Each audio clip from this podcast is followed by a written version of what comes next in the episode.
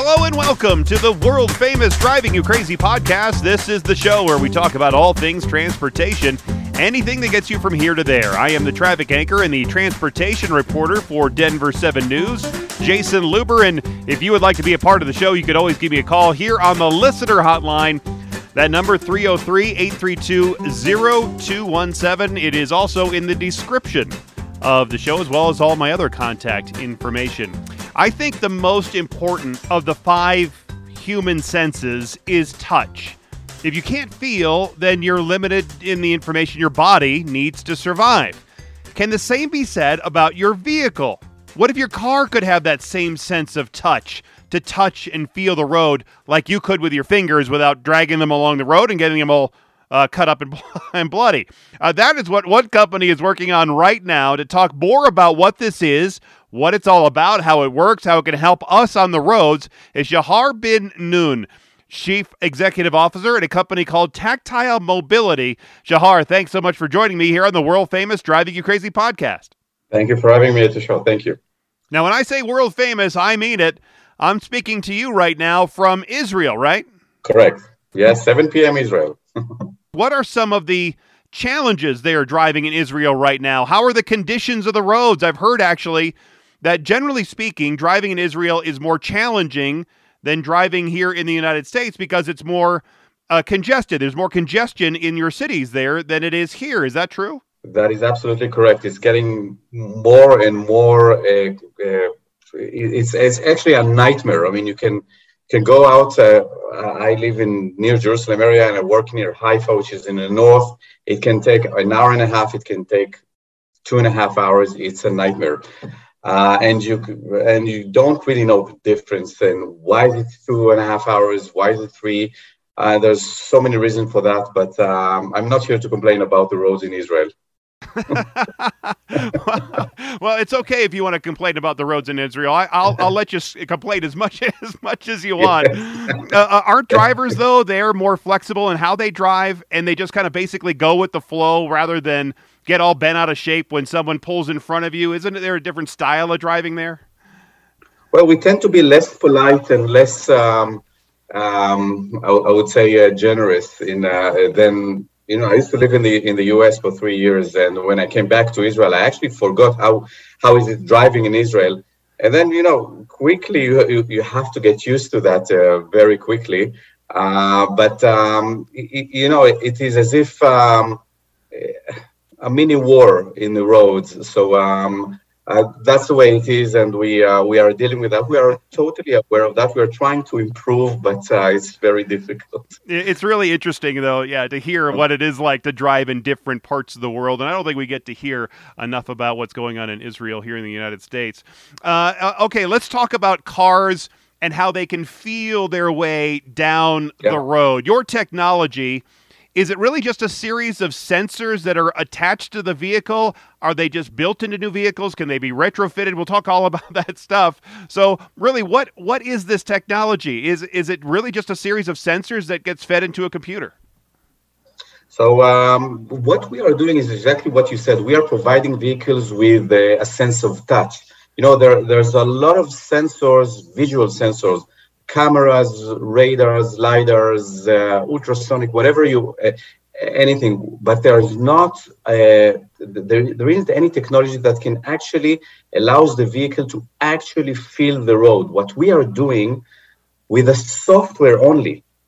So maybe we're talking with, about sensors and processors, but we are a pure software company. What we are doing, we are formalizing the dynamics between the vehicle and the road. How do we do that? We're embedding a very low footprint software into the chassis E C U. E C U is uh, the computer of the chassis, and we are collecting data from existing in-vehicle sensors. So, so the O E M, the car manufacturer, does not need to add any hardware in any shape and form. We are collecting data from the from these sensors. We're applying signal processing and machine learning. I hope I'm not getting too technical here. No, that's okay. Be as technical as you like. We love it. And we are generating insights, which we call virtual sensors. So uh, some of these those insights related to grip estimation, uh, tire health, weight estimation, surface events, We're doing a lot of mapping in the cloud and, and more. So you're saying basically the vehicle already has this data and is collecting this data as it's going down the road, and the tires can sense what's happening, as can the shock absorbers, and as can, you said, the sh- the chassis, the, the entire vehicle. Uh, I, I had really no idea that all these different sensors were doing all those different things in the car, because I, I never saw an output of any of those uh, data points in as I'm driving around. That, and that's exactly the beauty of what what we are doing. Um, They, there, there are hundreds of sensors in the vehicle, all kinds of sensors, wheel speed, engine torque, uh, yaw rate, and all kinds of sensors. Um, there, there are very, very noisy. They are creating a lot of uh, data, which is very noisy, which is actually not useful even for the car manufacturers. What we are doing, and this is what we're specializing, we're cleaning all those noises from those sensors. And then we get a, a, a clear data from these sensors. We're applying a lot of machine learning. We're learning as we are driving, sometimes within years, for example, with the tire technology, sometimes within seconds, sometimes within milliseconds related to grip. And we're providing the computer of the chassis with those uh, insights. Now, the O E M can decide whatever they want to do with, uh, with this uh, information to alert the driver or preconditioning of the chassis, and do actually a lot of stuff there. And, and they, they are always uh, shocked, uh, when I say they, the, the, the car manufacturers, that we know those sensors very well, and we cannot extract this data out of those sensors. My guest is Shahar Bin Nun, Chief Executive Officer at a company called Tactile Mobility. We're talking about uh, sensing the road as you drive. Uh, you must need then, you said you have just basically the software that collects all this data, but wouldn't you need more than just whatever computer capacity is in the vehicle to process all this data? You would need some kind of almost extra supercomputer to process everything that's happening and then use your software to then send it out to where it needs to go? That is an excellent question. What we are mostly proud of is the fact that we are doing it with a very, very, very lean uh, piece of software. Uh, it's funny when you think about um, the computers uh, of the of the chassis, and there are many computers inside the uh, the vehicle. They are very, very, very uh, small. They have, we are talking about bits and bytes, and uh, maybe one megabyte for the entire software of the chassis. And this is uh, really ridiculous numbers. What we are doing, the, everything that we the, I described that we are doing, we are doing it with a, a one hundred K piece of software, or even less if necessary. And the, the amount of data that we're using, unlike visual data, is like bits and bytes. It's, you can imagine, I don't know, your computer uh, uh, in the eighties, that is a calculator, actually. It's actually much Uh, weaker than than those uh, calculators. Like so, you could uh, you could put the software on a floppy disk. yes, yes, actually, yes, maybe in a tenth of a floppy disk. Wow, yes. that that's yeah. that is really remarkable.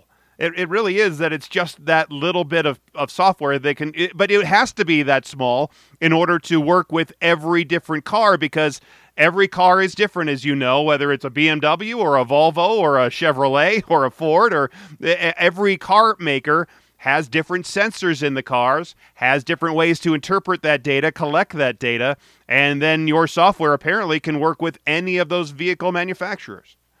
Correct. This is what we call the calibration uh, uh, process, where we we're getting different type of sensors, different units, um, and, and, and then we are applying the core software, which we call Tactile Processor. We, uh, our founder, Boz Mizrahi, is the C T O of the company, insists of using those terms, uh, hardware terms, because it is uh, a processor that is doing that inside uh, the vehicle. It's like a... a in a way, a black box inside the computer that is getting the data and processing it in real time. Now, the beauty here, since we have multiple virtual sensors, is that once the processor is embedded already inside, adding another virtual sensors uh, is, is easy. And sometimes sensors that we never dreamt, dreamt of. Uh, for example, um, an O E M that has a diff- completely different idea. Uh, can you do that? And then we are doing a P O C, trying to explore that option, and then we can uh, uh, uh, we can do that as well. Anything related to to sense, to the uh, dynamics between the vehicle and the road. As I think about this, it, I was thinking about the difference between a Jeep Wrangler and a Lamborghini. Couldn't be more different in between these two different vehicles. One can go two hundred miles an hour, but the other one can go up the side of a mountain. And when I think right. about what data the vehicles are collecting, and I was thinking about just the shock absorbers. In the Lamborghini, it is collecting a lot of information from the shocks and from the tires and from how it's gripping the road in a different way than the Jeep Wrangler is going up the side of a mountain. But they are both collecting data and then sending that sure. to the processor, and then you're able to collect that that and then and then use it for you know, what you need to and, and, and really see how each different vehicle is handling the road and feeling the road, or when there isn't a road in the Jeep Wrangler case, uh, in, in, in each each different sense. Correct. And uh, what uh, another thing that we're very proud of, that we are not requiring high-end, very uh, expensive type of of uh, sensors. So you mentioned a Lamborghini or Porsche that invested in our company using very high-end sensors for, for the suspension. Um, if they are providing these sensors to us, that's great. That's more data for us. But we are uh, we're using the cars of ten years ago, same type of sensors from ten years ago, and it is good enough, those basic sensors, uh, um, maybe fifteen type of sensors that are the basic thing, that are not special, that are not expensive. But of course, if they provide it, then we are happy to use more sensors and, um, and of course, provide even a, a better data or a new data that we cannot provide with a regular car. My guest is Shahar Bin Nun, Chief Executive Officer at the company Tactile Mobility, speaking to him right now from Israel about feeling your way down the road. How does any of this change between an electric car and an ICE-powered car? Well, uh, we we like very much the uh, the the E Vs, the, the electric uh, cars, because they, their signals from the engine is clean and very, very, very accurate. Uh, we have to deal with a lot of noises from a combustion engine uh, uh, car. Um, and uh, it's not a coincidence that the first vehicles that we've actually uh, deployed with uh, with the B M W fleet is actually uh, the electrical vehicle. Th- these were the first uh, cars, but we are uh, we are doing the entire fleet uh, of, of any cars. We are actually indifferent completely, but it's just uh, better signal, so it's uh, a, a little bit easier for us. When I'm driving around, and let's say I hit a pothole, when when you hit it as a driver, you know you hit it, and the sensors in the vehicle will pick that up, and okay, fine. But really, is it the key to this technology in sharing that information, where the pothole is, how deep it is, how much damage it might have just caused my car, with other drivers and with maybe the local transportation department to go out and fix it? Well, uh, you, you know, uh, if you go with a Ford one fifty uh, on, on a pothole and you go on a, on, on a Mini on a pothole, it's a completely different experience for those uh, uh, vehicles. So what we've done, we've uh, developed a little language. We have a step down, step up. We can identify what type of uh, pothole. Is it dangerous for, for this car? Is it okay? And then we are normalizing everything. We know that this specific car is a heavy truck, can deal with that pothole. Maybe this uh, Lamborghini is very low. Maybe it's, it's a bit more challenging for, for this Lamborghini. But what we are doing is we are normalizing all the data. We're uploading to the cloud, and then we're creating a map, a distress map, uh, that is um, uh, taking this out, uh, outsource uh, uh, data and, and providing this map for every vehicle. So uh, um, this is one of our solutions, um, the, the distress map. But I think the most important and interesting map is the grip mapping solution that we are uh, we are doing. We can measure the exact friction between the vehicle and the road. uh, whether it is icy, whether it is uh, uh, rainy, uh, uh, whether it's slippery, et cetera, uploading to the cloud, again, normalizing it, and uh, we're providing what the industry calls e-horizon. Basically, cars can get what is coming ahead of them. Is it icy? Maybe I can precondition the chassis. Maybe I can slow down, uh, alert the driver, et cetera. So those kinds of uh, cloud solutions are done with crowdsourcing of millions of cars, different type of cars, normalize the data, uploading it, and then creating those tactility maps, as we call it. So how are you able to get this crowdsourced data, this uploaded data to the cloud, if my car is not connected? I, I don't think my car is connected. The only thing that really does change maybe is the clock in the car. But is, is, is all of this data, yeah. do I have to sign up for a data plan? Is it already just going out to the cloud? How are you collecting all this data from all these different vehicles? So there's, there's two parts for, for what we're doing. The, the one that we call onboard solution, inside the car or under the car, as people call it, when we provide those um, insights to the car itself in real time for the car to make uh, a better decision. That's one thing. But in order to upload the data to the cloud and create what I described with the tactility maps, of course, it must be a connected car where uh, every few seconds it has some connection to the cloud uploading the data. So it is in real, near real time. Yeah, so it takes newer cars. My older car is not going to really help out in this data collection. It really is going to be a future solution for future problems and future road conditions. Well, you know, almost uh, fifty percent of the cars that are going now, new cars, are connected. Not all of them are connected, but almost all of them, uh, and probably very soon all of them will be connected. So uh, that's uh, the problem of the past, of not being connected. But on the other hand, the, uh, uh, the those insights for the real time inside the car, we are not related to the ta- uh, to the cloud at all. It's edge computing inside the car and providing those insights for safety and performance sometimes. What is interesting to think about is, let's say you are driving a connected car. I am as well. You are several hundred meters ahead of me. I'm using meters because you're there in Israel. I'm trying to, you know, relate to the whole uh, because, you know, we're on the imperial system, of course. But anyway, we're, you're you're out ahead of me a little bit, and your vehicle all of a sudden is detecting some rain and that so that just fell, so it's starting to get wet on the roadway. But my vehicle is still dry. So then you're calling to my vehicle to say that, hey, it's wet up here. But the by the time I get up there, the the the rain had already stopped and and it's now starting to dry out. So it's just interesting to see how the vehicles could maybe interpret that data, collect that data as the conditions are improving here in Colorado. Uh, it, it could be snowy in the morning. As long as the sun comes out, the roads dry out very quickly.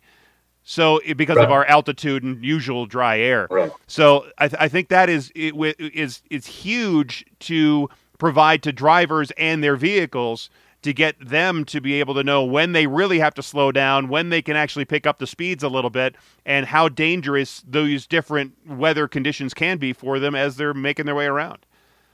Right. Since we are talking about uh, a matter of seconds, then drying is um, not, not really the issue. We are getting the data within seconds.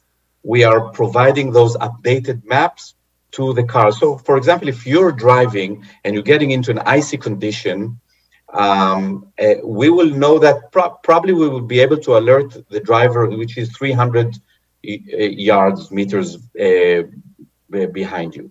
So um, um, it's it's all about uh, the amount of frequency, the amount of cars, and the more cars that we have with tactile inside, as we call it, Uh, the faster we can uh, uh, alert those uh, uh, drivers.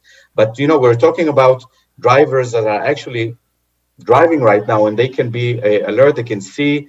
Um, but think about autonomous vehicles, which, again, it's it, it will take time until it will be fully autonomous, but also already now with the, uh, level uh, three, where the driver is actually allowed to go to sleep. Um So at least for, I don't know, ten seconds, he has to be awake after ten seconds or so for level three. Um, for autonomous vehicles, uh, these type of technology is a must. It's not a nice to have, okay, I'll get an alert, maybe I'll do something with it, maybe I don't. But for autonomous vehicles, it's a must. It will not, they will not be able to drive without that type of data, in addition to all those sensors, visual sensors that they have. It's just simply visual sensors, simply not enough. It may be ninety percent of it, but the, this ten percent missing type of data is critical to have down the road uh, autonomous vehicles. My guest is Shahar Bin Nun. He's the Chief Executive Officer at Tactile Mobility. You can get their contact information from the link that I provided in the description of this show. Are, are you going to work then, if you have this data going to my car from another car, I'm, I'm going to need to be able to interpret that data.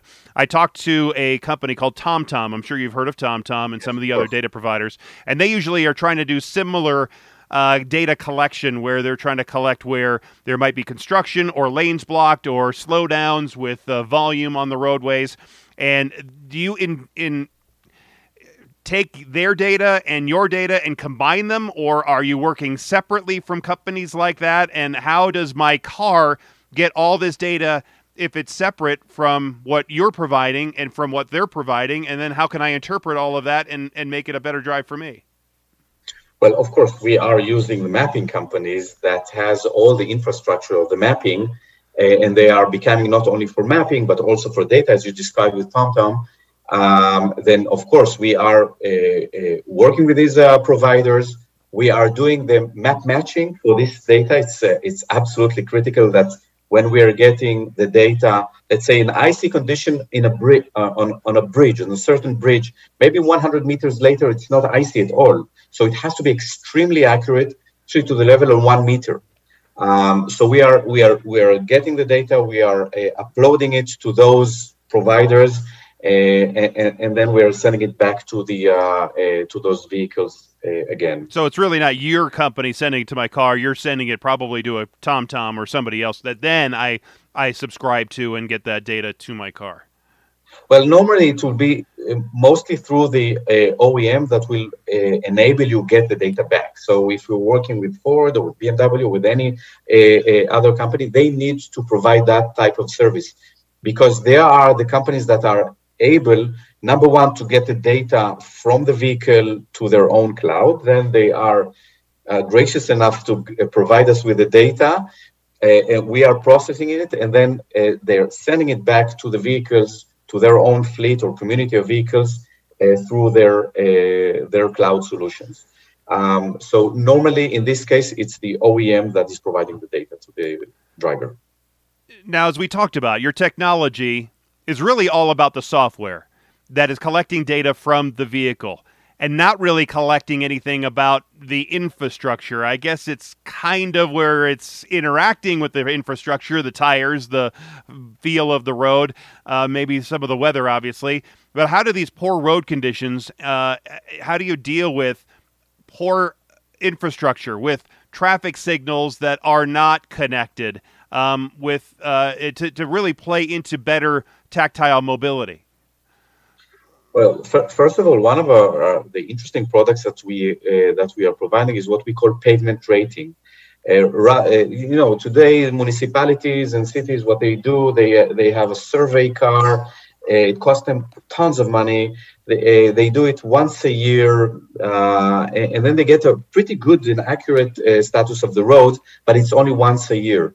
What we are doing, we are collecting collecting the data of the road, the surface, and the status of it, and providing those municipalities and road authorities the ability to really know, uh, it, it, almost in real time. It's not that critical for real time in this solution, but uh, uh, what's the status, prioritize their maintenance, uh, and saving them a lot of money for a fraction of the co- of the cost of uh, uh, of that. So we are definitely in uh, into uh, infrastructure status and, and measuring it and providing those uh, uh, solutions to road authorities, municipalities, and more.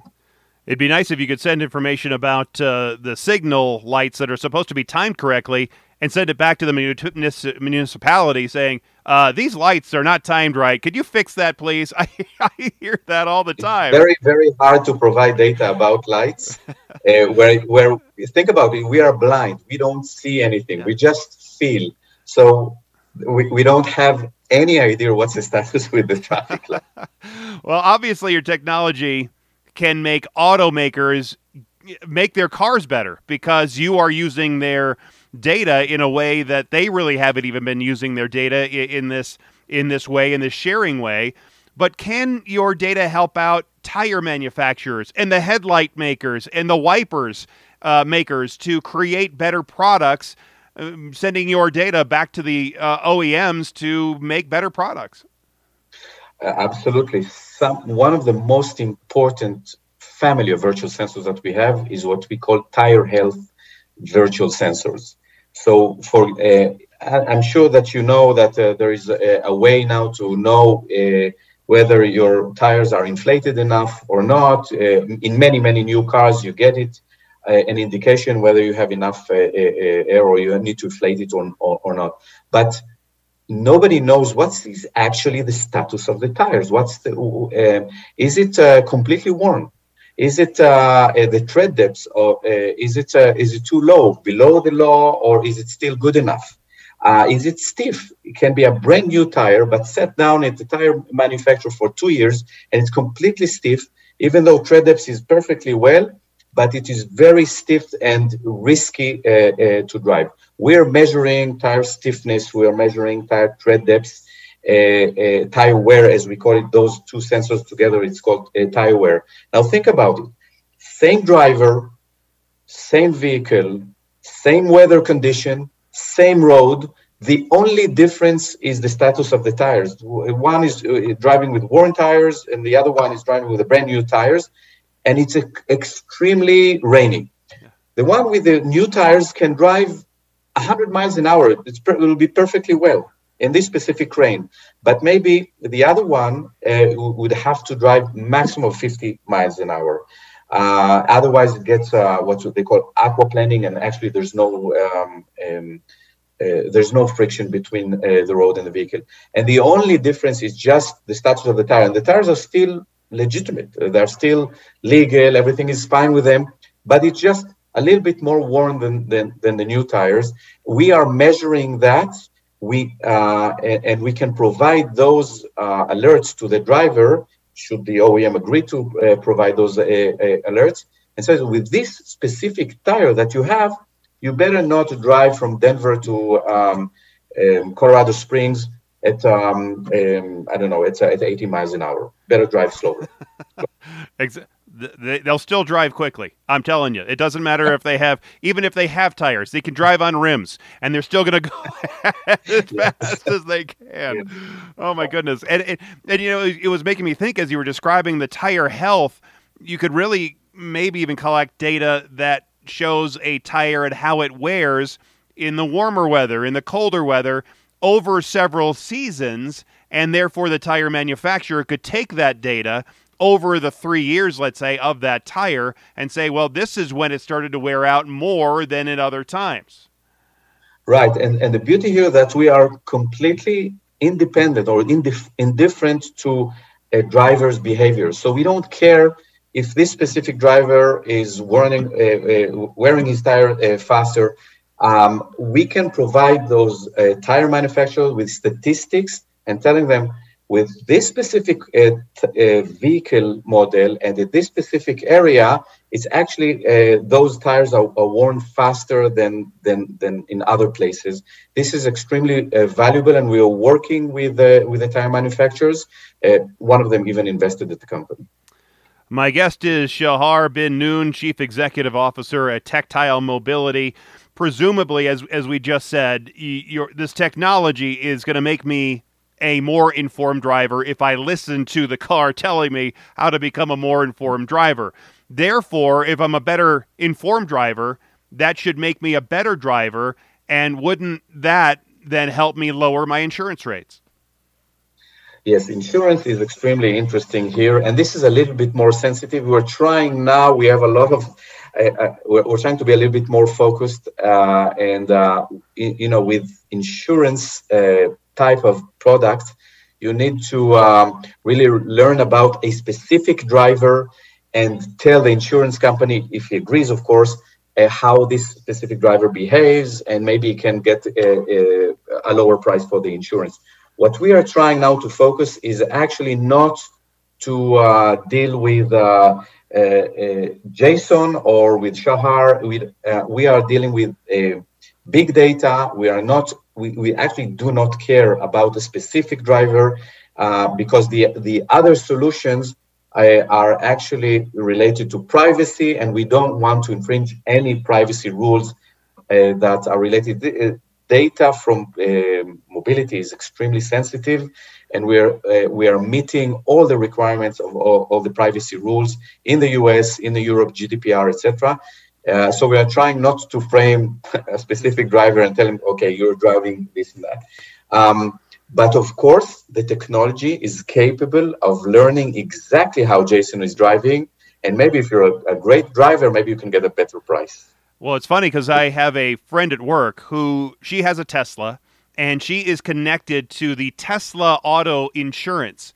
And the, the car actually records how she drives and sends Correct. that information yeah. back to the insurance uh, portion of Tesla. And so her, she has this little dashboard of some sort that shows her how, what her driving score is. And she gets really upset if she's be- anywhere below a ninety-five. So she tries to keep it. So then she's, she's getting the best, and, and, and they can change. Yeah, and they can change the rates at almost a daily level based on how you're driving that day, that week, that month.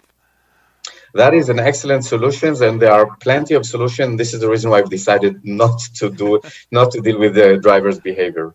Yeah, yeah, that's it. Yeah, because you, you don't want to pry in people's well, lives. Well, but there yeah, are simply but, other yeah. solutions that are doing the, the job pretty good. So we are trying to focus on on uh, on our strengths. Are, are we getting to the point where maybe there are too many sensors in in the cars? I, I was talking not too long ago to somebody who's in the auto repair business, and they say even these minor collisions can cause so much damage, and and and can be so expensive to repair and and complicated because there are so many sensors and other little uh, pieces of of electronics inside these cars now. Are are we just getting to the point yeah. where there's just too much? Um, n- not for us. For us, the more the merrier. uh, the more sensors, the better. But yes, of course, it's be, uh, it's becoming a little bit more expensive. Uh, Uh, what, one of the things uh, that we are providing is the ability to change hardware sensors to software sensors, as it was with T P M S, with tire pressure monitor systems. It used to be only with hardware, pretty expensive, uh, four or five sensor per vi- per uh, wheel, and now it's just like a, a forty cents solution per vehicle, and and, and you have a, a decent uh, solution. So what we are uh, doing is we're part of the R O I for the O E M, uh, the return on investment, is telling them, guys, you have a sensor there that maybe you don't actually need it to be a hardware sensor for twenty dollars, which is extremely expensive for the O E Ms. And you can replace it with a software one that is potentially even better at forty cents, fifty cents, a dollar, less than a dollar. This data collection, could it be used if the... a lawyer, police wanted to investigate a crash? Yes, yes, um, uh, absolutely, because uh, we are learning so much about, again, driver's behavior, what happened uh, before the accident, during the accident, um, and we can provide a lot of data uh, to for accident reconstruction. Um, Again, not the main focus for us right now because there are other solutions, but uh, absolutely this type of data, tactility data, as well as, of course, visual data is uh, uh, is critical for uh, accident reconstruction and can help a lot of insurance companies to determine what really happened there.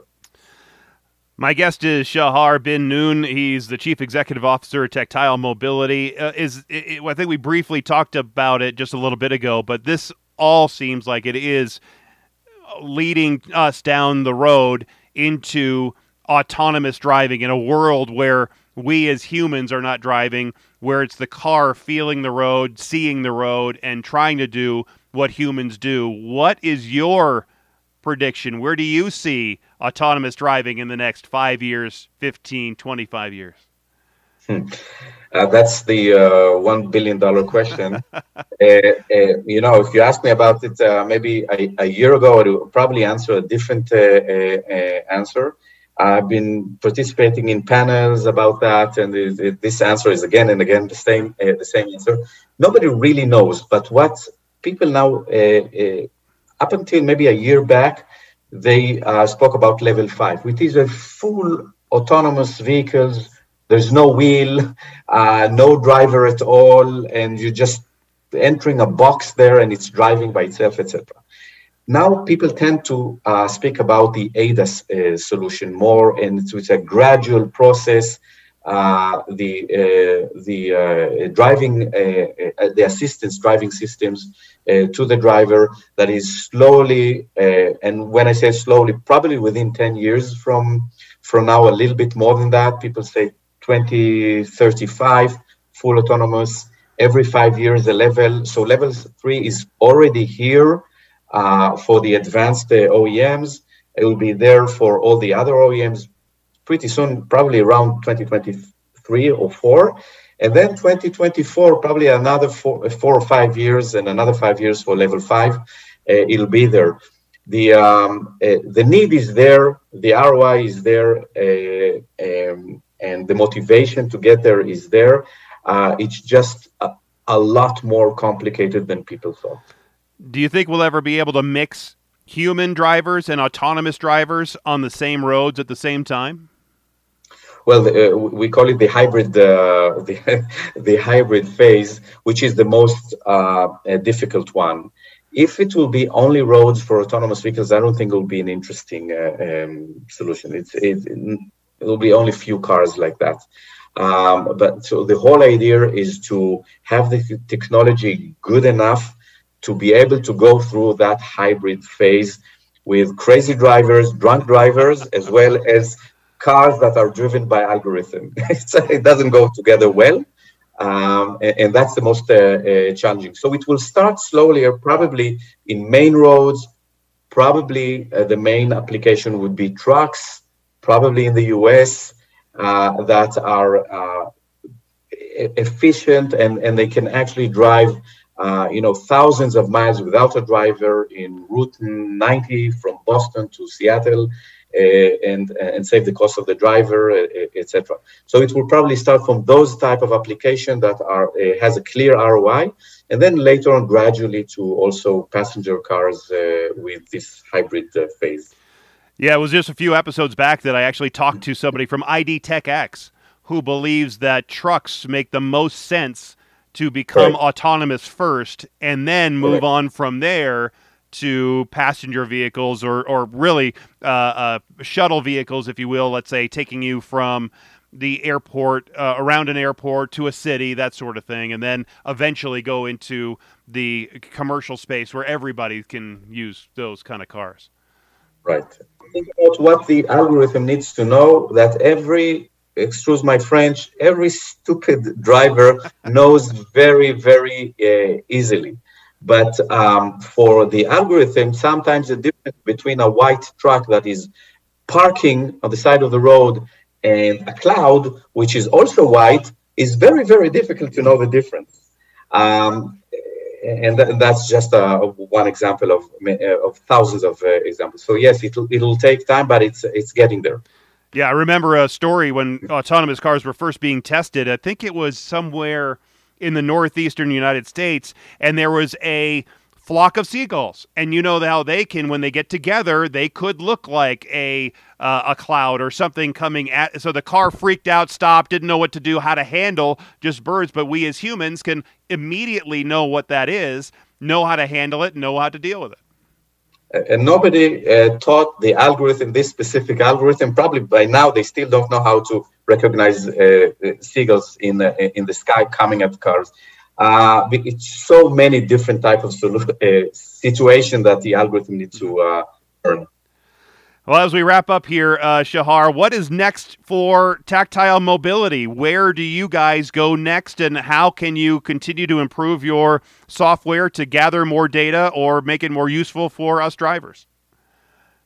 Well, uh, for us, we uh, we want to be tactile inside in every vehicle. We are getting there uh, already with the uh, O E Ms with millions of cars.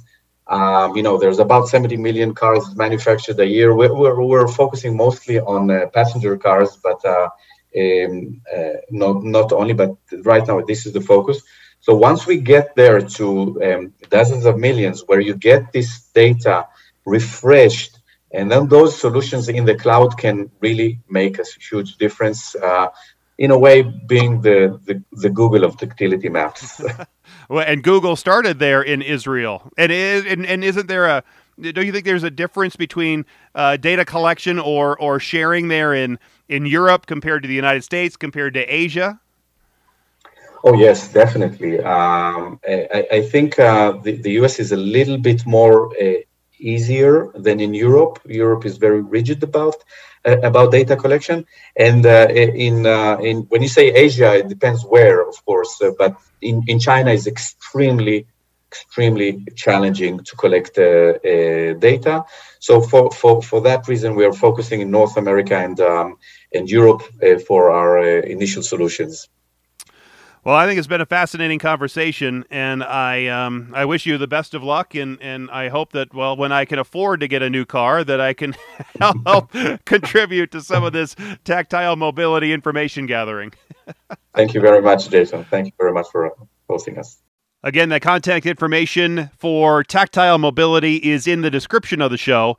When I first started researching that company, I, I thought they were involved in the, in, in sensors and gathering information that way, but found out they're, uh, they're, the sensors are already there in the car, and none of us probably had any clue how many sensors are already in the car, already spitting out all kinds of information. You know, you already know that your car is basically a, a giant computer on wheels, but I, I didn't know that there were that many sensors already built into it that are already going into the brain of the car, and that you could just tap right into it that easily. I don't think any of us really had a clue um, how many are in a modern vehicle.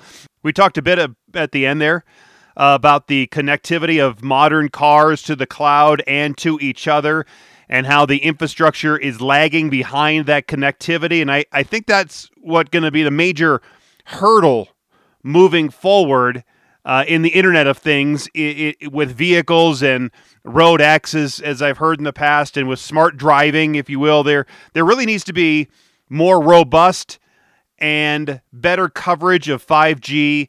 It needs to be in more of the vehicles. It needs to be in more of the connected signals. So everything is talking to each other in real time with without much latency, which be, basically means the, the time difference. Uh, you know, how fast your your computer is and your internet is all talking to each other at the same time.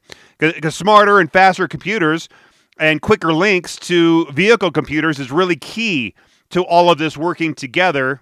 And that's why I think it's going to take probably more years uh, than some do that we're going to see autonomy and, and uh, self-drive, all that kind of stuff, and uh, smart roadways, all those kind of things. I, I know there are a lot of smart people out there work, working on all these problems, and there's plenty of money being thrown at it.